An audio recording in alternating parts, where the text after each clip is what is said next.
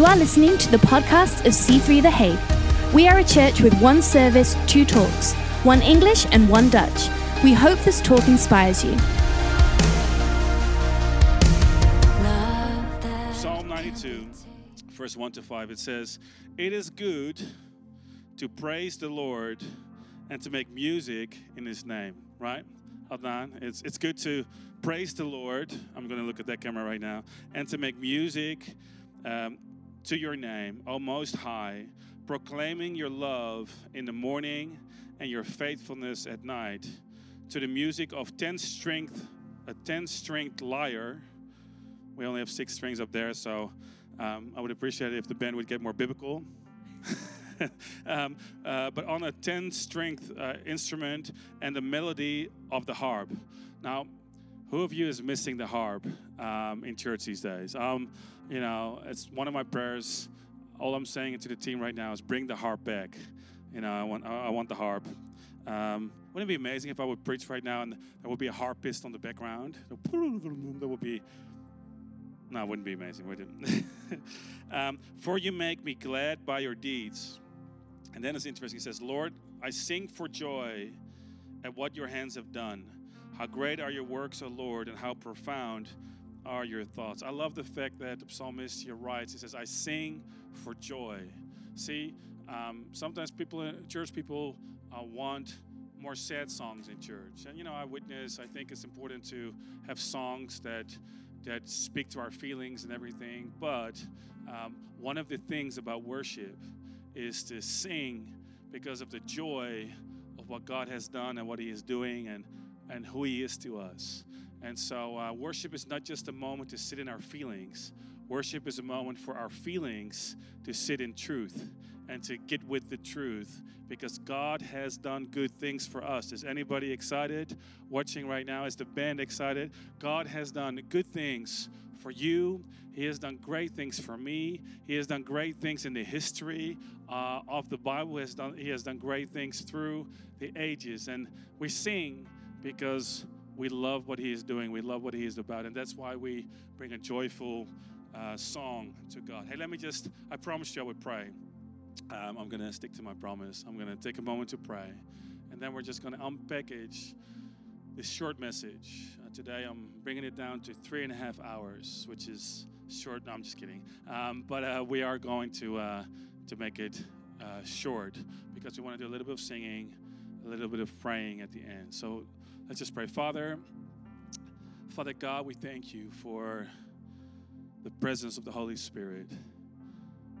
Lord, we just, as a matter of fact, if you're watching right now, why don't we just, if you're able to do so, why don't, you, why don't we just close our eyes and lift up our hands? If you're, even if you're in a watch party, let's just do that. And Holy Spirit, we invite you into our lives, into our souls, and in, in, in our, we make room and space for you in our thinking. And we just pray that the atmosphere of your Holy Spirit would fill our thoughts, would fill our minds, would fill our soul, would fill our being right now. Lord, do as you say you would do. Fill us to overflowing to the point that we can say, Lord, truly our my cup runs over. Out of my out of our hearts will come rivers of living water. Lord, fill us. Even right now as we speak, even right now as we pray, Lord, fill us with joy, with the joy of your presence.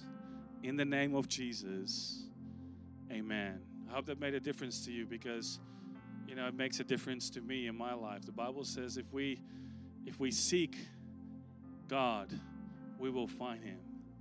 And I'm just telling you, it's so simple. If you seek him, you will find him. God is not as mysterious as you think he is.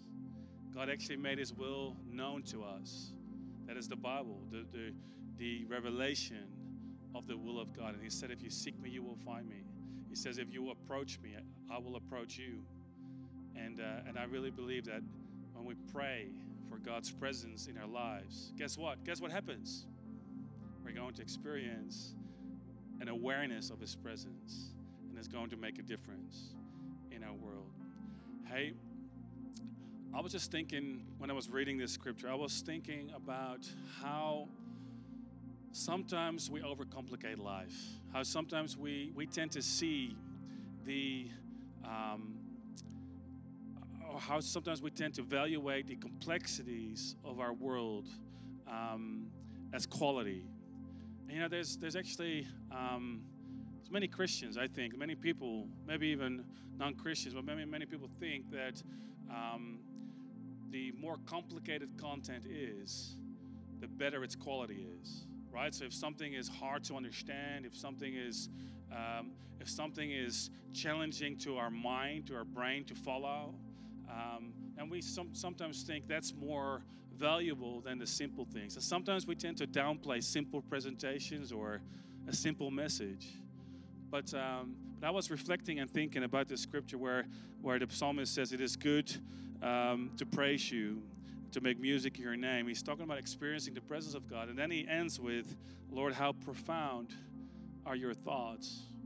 And what I was thinking about is that it's not so much the intellectually complex things in my world that have had the biggest impact in my life. Let me explain. See, Nicola and I, we did this together, but Nicola did most of the work, um, have three kids. um, I hope you thought that was that was funny. Um, but we have three children, um, and um, and see, I could do a study about how an embryo is created and um, how a baby grows, and I can I can understand it all. I can have biological knowledge about it. But see, that does not compare to the experience of having a child being born and having somebody put um, a, a baby in your hands as a father and to and to experience that moment. There's nothing like there's no book that can tell you the smell that comes from a a fresh born baby. Um, some some somebody's going to get excited to have babies. I don't I, you know can't really help that. But but uh, and by the way, that's not us. That's not Nicola right now we are done having babies. I'm telling you. I mean, not that it wasn't a good experience, it was a great experience, but I'm just telling you, like, it, it ain't happening. No more. In the name of Jesus, and I rebuke that lying spirit that's trying to say otherwise. Um, what was I saying? I was saying that, see, you can, you can understand the complexity of how, how a child is formed. You can, maybe you can understand complex material around how a child's brain develops and how you how you can raise a child, how you can educate a child. But see, the experience of raising a kid is completely different. And see, to me, you know, I we did used to read, especially with the first baby. We did used to have a moment where uh, Nicola had a bit of a frustrating day. You know, I'm not I'm not gonna beat down pregnant women, but you know, right? Like a frustrating day, didn't feel productive, and, and actually her first pregnancy was quite heavy and intense. And so I would I would go into a little calendar that we had, and I would I did this with the first baby. I don't I don't know maybe why I didn't do this with the second and third. It would have been really encouraging. But anyway, um, what I did the, with the first baby, I looked up what was produced that day. So you can you have this little schedule. The, the guys even know what I'm talking about. Um, you have this little schedule, and you can see okay, so on week 24, the ears are formed. I'm not sure it's week, I'm pretty sure it's not week 24. But anyway, uh, the ears are formed. And so I would, I would take that book to Nicola and I would say, hey, um, I know you feel like you haven't accomplished a lot today, but look what you did today. You created ears. You know, I, I, I had a role in it, you know, just, just saying, uh, but you, you made something substantial here. And so what I'm saying is you can understand it you can understand complex stuff. You can understand the, techno- the, the technology, the, the technicality of raising a child. Well, these days, technology sort of raises a child, right? Who is thankful for iPads? Um, I would encourage you and guide you to have rules and guidelines in your house for your kids because they will take that iPad and iPhone and go all the way with it. So, uh, phone addiction is a real thing. I'm actually speaking to parents right now, but anyway. Um, but see, you can understand stuff, but do you actually do you actually find that these things that you understand have a deep impact? Now, when it comes to Christianity, let me just say this. Sometimes we think, especially I think in our Western brains, is that politically correct enough? I would say uh, our Western mindset. Scary days, right? You have to make sure you're politically correct. But in our Western mindset, I do get the feeling that we elevate our thinking quite a bit. And that the the experience um, of Christianity, experience of having a relationship with God, gets it get downplayed a little bit. Now, I'm not defending myself, but sometimes when it comes to sermons, when it comes to talks like the one you're watching right now, some people are like, well, the more knowledge you can spit in a talk, the more we can talk about the geneal- genealogy did you hear that? The genealogy, the, the, the line, the biblical line of the bloodline of Abraham and who's in there and who wasn't in there and all this sort of stuff. The more we can get complicated, the deeper it gets because what we want is deep teaching. But what I find fascinating is that the psalmist here says, How good is it to worship you? How good is it to experience your presence? And then he says, God, how deep, how profound are your thoughts? What it is, does he say? Lord, how profound are your thoughts? See, the Bible is full of people who are in awe. And they weren't in awe because of the complexity of religion, they were in awe of an experience. It was like an experience of seeing God, an experience of touching heaven. And see, I feel that in our lives, we are not just meant to live our life from our brain, we are meant to live our life from our spirit. And to and to maybe have a refresher today will be good to have a re- refresher of an awareness of the presence of God in our lives. Because I know one thing I know we do not need more complexity in Christianity. I'm, I'm sorry to say it, we might not even need new, more Bible study. Uh, I do think Bible study is good. As a matter of fact, you need study in order to make things simple. Because I find that if you don't understand the complexity of the mystery of God, you're going to overcomplicate things. Things are going to get cluttered. You're going to end up with 24 principles to live by. But if you understand relationship, if you understand the the simplicity of relationship, you need, you, you need deep study to understand that. But when you can simplify it because you now understand, that takes a lot of study.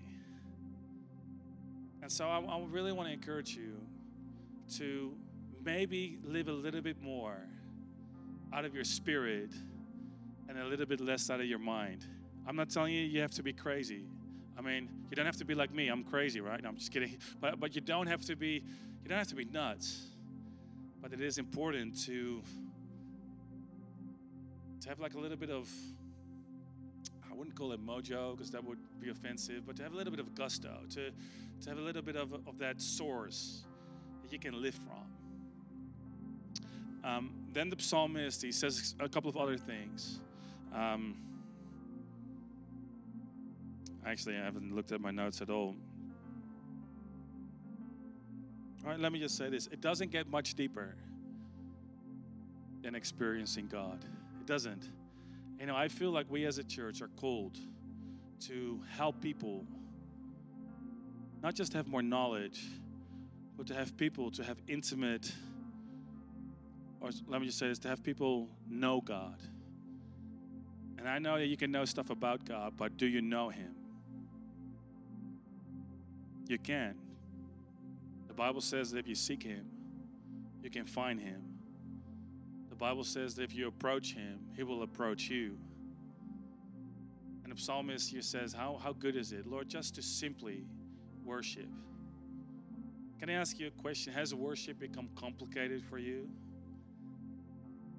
Has church become political? Has Christianity become a little bit technical.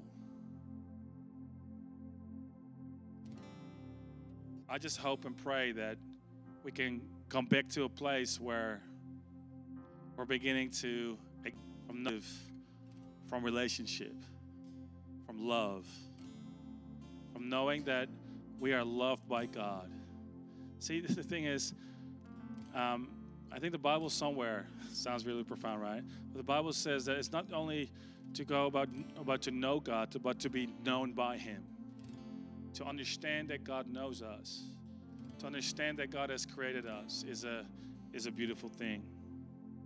And so, and so I was beginning to say that the psalmist then continues after he says, "How profound are your thoughts? How amazing is it to worship you?" He then explains a little bit of a thing where where he basically says that some people don't follow God, but and actually many people don't seem to.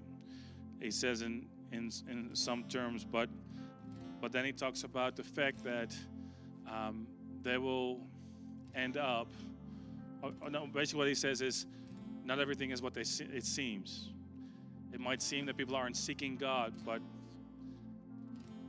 but there is a, another perspective to things. And, and so he's talking about people who don't know God. And then he says this He says, But you have exalted my horn like that of a wild ox.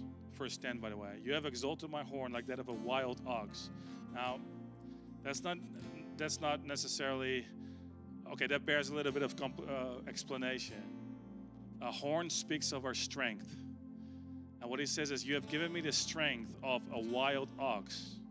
Now, that, that's not just a manly message, even though it, it, sound, it sounds pretty masculine, right? And, uh, and I kind of like that. But it has something to do with the strength of spirit. It has something to do with the fact that we cannot be easily broken. It has something to do with the fact that God has made us resilient and strong on the inside. He says, You have made me strong, strong like an ox. You have enabled me to go through all kinds of stuff, like a crisis, as we have been in, or in some ways continue to be in. You have given me the strength of an ox. And then he says, Fine oils have been poured on me. And many translations say, Fresh oil has been poured on me. And so I want to sort, of start concluding this message. Always be careful when a preacher says he wants to close down a message because I do want to I don't want to leave you with a story. But I want to start concluding with with the concept and the idea of living your life with fresh oil. Now, oil in the Bible um, speaks of the anointing oil of God. It was used for different purposes. Some kings were anointed with oil. Some prophets were anointed with oil. The oil of God was something that enabled you to do what you couldn't do without God. But the oil of God is also a picture of the Holy Spirit in our lives. And I feel it's important to understand that the Bible of the psalmist here doesn't just speak about oil, it speaks about fresh oil. The Dutch translation and many translations speak about, You have anointed me with fresh oil. See, the Bible doesn't just say, the psalmist doesn't say, You have anointed me with the best oil, you have anointed me with the most durable oil. Just one meeting with you, Lord, can sustain me forever. It doesn't say that. Actually, the Bible teaches the principle of daily bread, of, of fresh oil. And what we need in our lives is fresh oil. See, I remember um, the first car that I ever had was a green Nissan Almera of, uh, of 1996. It was a fabulous car. Green is my favorite color. I'm just kidding. When somebody actually gave me that car, and it was amazing. We, Nicola and I were just married, and we used it to uh, go to our church in Arnhem. We were coordinating that church, and it was it was sort of like an amazing thing. And I remember one time we were going to Arnhem, and we went back, and it was a very hot day. Um, a lot of traffic, a lot of stopping and going. And I remember on the way back that I was starting to notice actually it didn't take me long i, ju- I just noticed that the pressure uh, the power in the engine just fell away so i was accelerating and it was just like the engine just went and smoke came out of the front of the car and um, so i decided to stop next to the highway and i opened the opened the um, the bonnet that's what people call it these days people talk about the frunk but i opened the, the bonnet and um, and I immediately fixed it because I'm super technical. And I'm just kidding. I, I, I didn't know what to do. Just smoke coming out. So I called the um, road service, and they they they basically just said that your your engine blew up. We just had to uh, drag it to a car shop. The car shop, the next day, the car shop called me and said, um, uh, Sir, you have blown up your engine. There was no more oil in the engine. and that never happens to you twice, but it happens happened to me one time. And um, and so my, my engine went out of oil. And because I didn't have any oil anymore, I I lost the power. And I kind of feel like there might be some people watching who are going through the motions of faith. They're going through the motions of Christianity, and it feels like you're running out of oil. And, and you're, you're trying to accelerate. Maybe you're, you're, you're starting initiatives. You're starting to read the Bible in one year, or maybe you're trying to pray. But what you need right now is fresh oil. And I want to encourage you today. I, I believe that God has put this word on my heart so that in this service, God is able to refresh us, to give us a refresher, to maybe bring us back to a realization of what it is all about. See, it was never meant to be religion, it was always meant to be relationship. See, when Jesus speaks about the 10 virgins who forgot to bring their oil, they had oil lamps. I, I don't quite operate an oil lamp these days. I like to prefer electricity above oil, but their oil ran out. You know what the fascinating thing is about an oil lamp? If you if you burn the wick without oil, the wick will actually burn. It will but but the thing that's on fire is the wick. What needs to be on fire is the oil. And some people find that they're burning out. They're getting exhausted because maybe they're same doing the same things. They're just as on fire as other people, but it's not oil that's burning, it's them that's burning. And I want to tell you that every single moment that you're burning on on, on the wick, when you're burning, you're going to find that you don't, you're, you don't have enough. You need fresh oil. You need oil of the Holy Spirit to give you new strength. Uh, let me just give you one, one promise here in Isaiah 44, verse 3. The Bible is full of promises where God promises us, us oil, where He promises us the outpouring of the Holy Spirit. Here, this particular promise it says, For I will pour water on the thirsty ground and streams on the dry ground. I will pour out my spirit on your offspring and my blessing on your descendants. I want to tell you right now, you might be feeling a little bit dry. You might be feeling a little bit tired right now, but there is new oil. And my prayer is for this service, and I want to take a moment. The band is going to play. and We're going to we're going to sing a song. But my, my prayer for this service is to have a moment where we can experience a refreshing, where we can start with it in a fresh way, where God begins to speak to us, and where we start to live from vision. Thank you for listening to this podcast. If you want to know more about what's going on at C3 The Hague, please follow us on Instagram We'd love to see you on Sunday.